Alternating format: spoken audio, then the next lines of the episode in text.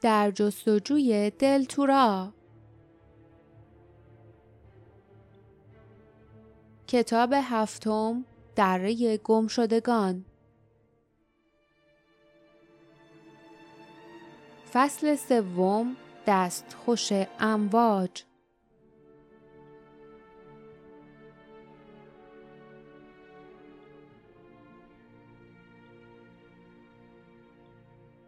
قایق که تا مچ پا از باران پر شده بود کنار رودخانه بالا و پایین می‌رفت.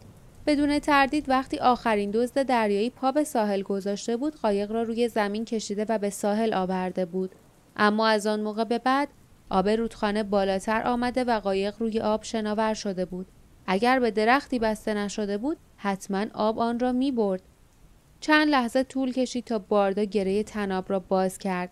در این فاصله همسفران توی قایق رفتند و کری هم پشت سرشان به پرواز درآمد. قبل از آنکه باردا پاروها را در دست بگیرد، قایق به طرف قسمت عمیقتر آب حرکت کرده بود. صدای داد و فریادهایی که از پشت درختان میآمد همچنان صدای کوبش باران را در هم می شکست. کمی دورتر کشتی دزدان دریایی لنگر انداخته بود. دو پنجره کشتی مثل دو چشم می درخشید. لیف قبلا متوجه این پنجره ها نشده بود. او همچنان که سراسیمه آب را از کف قایق بیرون میریخت در جستجوی جنبش یا حرکتی به عرشه کشتی زل زده بود. در این لحظه باردا با تلاش پارو می‌زد اما او در این کار تجربه ای نداشت و آبهای پرتلاطم رودخانه به اطراف قایق هجوم میآوردند. با هر حرکت باردا مبارزه می‌کردند و آنها را به طرف پایین رودخانه میراندند. باردا موهای خیسش را از روی پیشانی کنار زد و گفت جریان آب خیلی شدیده. نمی‌دونم می‌تونم به طرف کشتی برم یا نه. جاسمین فریاد زد. باید بتونی. و تازه آن موقع بود که لیف متوجه شد چقدر جاسمین دلش می‌خواهد داین آزاد شود. او قبلا چیزی نگفته بود. اینطور به نظر میآمد که از دست دادن آن پسر را با آرامش پذیرفته است. درست همانطور که همیشه هنگام روبرو شدن با هر مصیبتی رفتار می‌کرد. اما حالا که داین آنقدر نزدیک بود جاسمین نمی توانست تحمل کند که او را جا بگذارند. لیف که دندانهایش را به هم میسایید سطل را کف قایق انداخت و به طرف نیمکت پاروها رفت و فریاد زد. جا باز کن. خود را به زور کنار باردا جا کرد و یکی از پاروها را گرفت. هرگز قبلا پارو نزده بود اما همین چند روز پیش دیده بود که دزدان دریایی چطور پارو می‌زدند. فکر کرد می‌تواند از پارو زدن آنها تقلید کند. او و باردا با هم به جلو خم شدند و عقب رفتند. خم شدند و دوباره عقب رفتند. وزن اضافی روی پاروها اثر کرد. قایق آرام آرام به کشتی دزدان دریایی نزدیکتر شد. سپس صدای فریادی شنیدند. آن صدا از کشتی میآمد. نه از ساحل.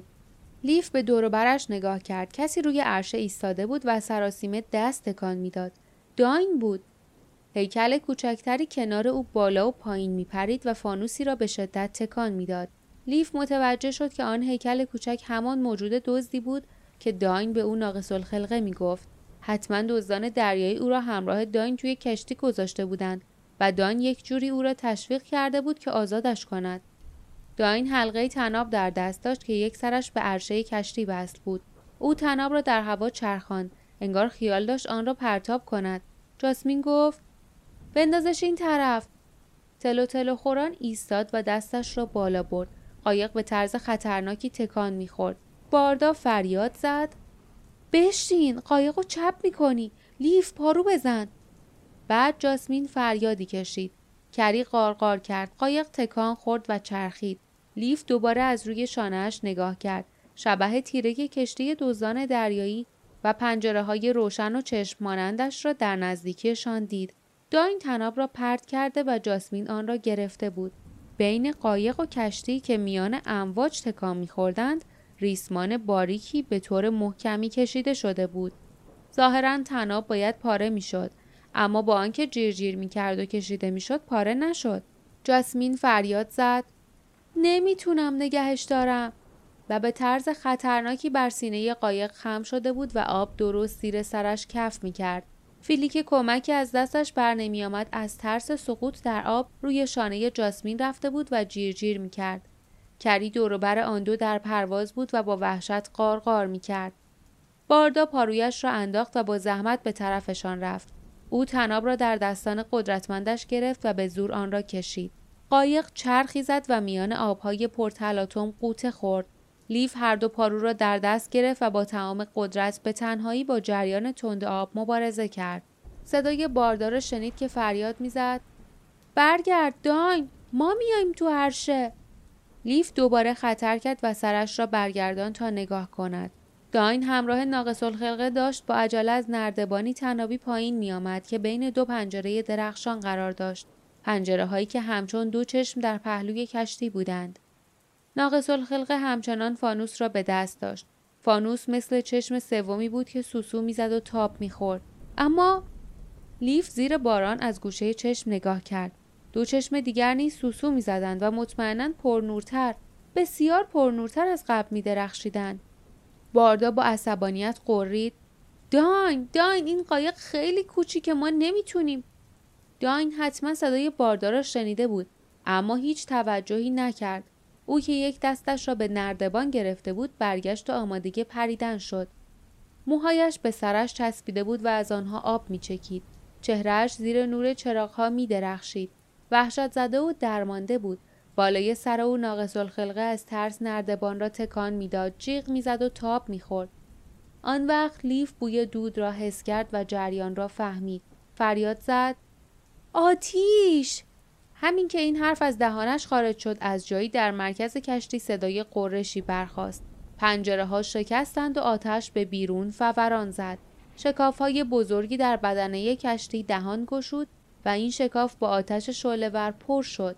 وقتی باران به چوبهای سوخته می‌خورد بخار می‌کرد و صدای فیسی می‌داد. داین و ناقص الخلقه با هم توی قایق پارویی پریدند.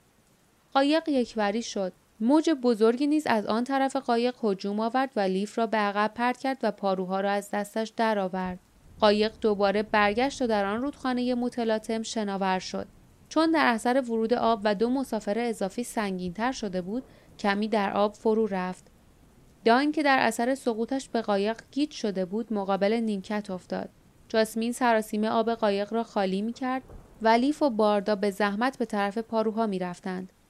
ناقص الخلق بدنه قایق را چسبیده بود و جیغ می کشید. قایقها را خوب می شناست و خوب می دانست که بر سر این یکی چه بلایی می تواند بیاید. از ساحل رودخانه فریادهای خشمالودی به هوا رفت. دزدان دریایی سر و صداها را شنیده و متوجه غیبت قایق شده و آتش را دیده بودند. لیف که سعی می‌کرد قایق را محکم نگه دارد سایه های آنها را دید آنها زیر نور فانوسی که دوباره روشن کرده بودند بالا و پایین میپریدند اما آن نور ضعیف اصلا قابل مقایسه با جهنمی نبود که کشتی دچارش شده بود. باور کردنی نبود که با وجود چنان باران و امواجی که از بالا و پایین هجوم میآوردند باز آتش آنطور شعلهور شود. اما آتش از زیر عرشه شروع شده و به انبارها سرایت کرده بود و نمی‌شد آن را مهار کرد. داین که خود را راست می‌کرد فریاد زد. کار ناقص الخلقه بود. اون فانوس رو توی کابینی زیر عرشه انداخت. که نفت و روغن و رنگ و اونجا انبار کرده بودن. بارون و خلاف جهت بادروندن کشتی هم آتیش رو تیزتر کرد. لیف به آن پیکر دست دراز چشم دوخت که به بدنه قایق چسبیده بود و با خود گفت از بس که این موجود عاشق جویدن آدامس قهوه‌ایه. حالا حتما آرزو می‌کنه که کاش هرگز ملکه رودخونه رو ترک نکرده بود. باردا در میان باران فریاد زد. باید از کشتی دور بشیم. اگه غرق بشه ما رو با خودش غرق می‌کنه. او و لیف دوباره روی پاروها خم شدند. اما تلاش های ناشیانایشان فایده ای نداشت. ظاهرا چیزی نمی‌توانست مانع یکوری شدن خطرناک قایق شود. جاسمین تا جایی که می‌توانست آبها را از قایق بیرون میریخت. ناقص الخلقه که از شدت وحشت چشمانش میدرخشید جیغ می‌کشید. بعد یک دفعه از جایش بلند شد. به طرف لیف و باردا پرید آنها را به زور کنار زد و پاروها را در دست گرفت. باردا که دشنام می‌داد به طرف او یورش برد. لیف فریاد زد. نه ولش کن. اون بهتر از ما پارو می‌زنه. می‌تونه جونمون رو نجات بده.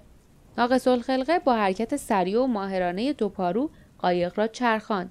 بعد به عقب خم شد. با بازوان قدرتمند و ورزیدهاش شروع به پارو زدن کرد و قایق که انگار سرانجام تشخیص می‌داد در دستهای آدم ماهری قرار گرفته است همچون کاردی که از میان کره گرمی عبور کند آبهای پرتلاتم را شکافت و پیش رفت. چند لحظه بعد کاملا از کشتی در حال سوختن فاصله گرفت و مستقیم به آن سوی رودخانه به حرکت درآمد جاسمین همچنان آب قایق را خالی می کرد. وقتی آب کم کم از کف قایق ناپدید شد سرعتشان بیشتر شد. طولی نکشید که کشتی شعلهور را حسابی پشت سر گذاشتند. می‌دانستند که جلوتر رودخانه وسیع براد و پلی روی آن قرار دارد. در جلو همچنین دهکده اندوهبار جایی که آبها به هم می‌رسند قرار داشت و اسکله کوچکی که علامت ملکه رودخانه را بر آن نصب کرده بودند. فیلی که هوا را فرو می‌داد با هیجان جیر جیر کرد. جاسمین گفت خیلی نزدیک شدیم چیزی نمونده به ساحل برسیم. ناقص الخلقه سرش را برگردان و دندانهای قهوه‌ای رنگش را که به هم می‌خورد نشان داد. حتی لحظه دست از پارو زدن نکشید اما انگار چشمانش که در تاریکی این طرف و آن طرف را جستجو می‌کرد میسوخت همین که آبهای پرتلاطم دو رودخانه به هم رسیدند آب در اطرافشان چرخی زد. قایق با سرعت پیش می‌رفت. لیف که نیمکت زیرش را چسبیده بود فکر کرد مثل رد شدن از گرداب میمونه. اما لحظه بعد دیگر ناقص الخلقه پارو نزد. او از جایش بلند شده و پاروها را رها کرده بود و همچنان که از کنار جاسمین و داین رد می‌شد به طرف پهلوی قایق پرید و در تاریکی از نظر ناپدید شد. صدای ضربه و دویدن پاهایی شنیده شد. جاسمین فریاد زد اسکله او با عجله روی قایق خم شد و برای گرفتن پایه های اسکله قدیمی و تیرکی که علامت ملکه رودخانه را نگه داشته بود دستش را دراز کرد. اما قبل از آنکه دستش به پایه ها برسد آب خروشان قایقشان را از آنجا دور کرد. سپس قایق چرخان به سرعت به طرف پایین رودخانه رفت. یکی از پاروها که در آب فرو رفته بود آزاد شد و در امواج چرخان گم شد. باردا به طرف پاروی دیگر هجوم برد اما خیلی دیر رسید. قبل از آنکه بتواند آن را بگیرد آن پارو هم به سرنوشت پاروی قبلی دوچار شد. پس از آن همسفران دیگر کاری از دستشان بر نمی آمد. جز اینکه به کناره های قایق چرخانشان بچسبند تا آبهای خطرناک آنها را با سرعت با خود ببرد.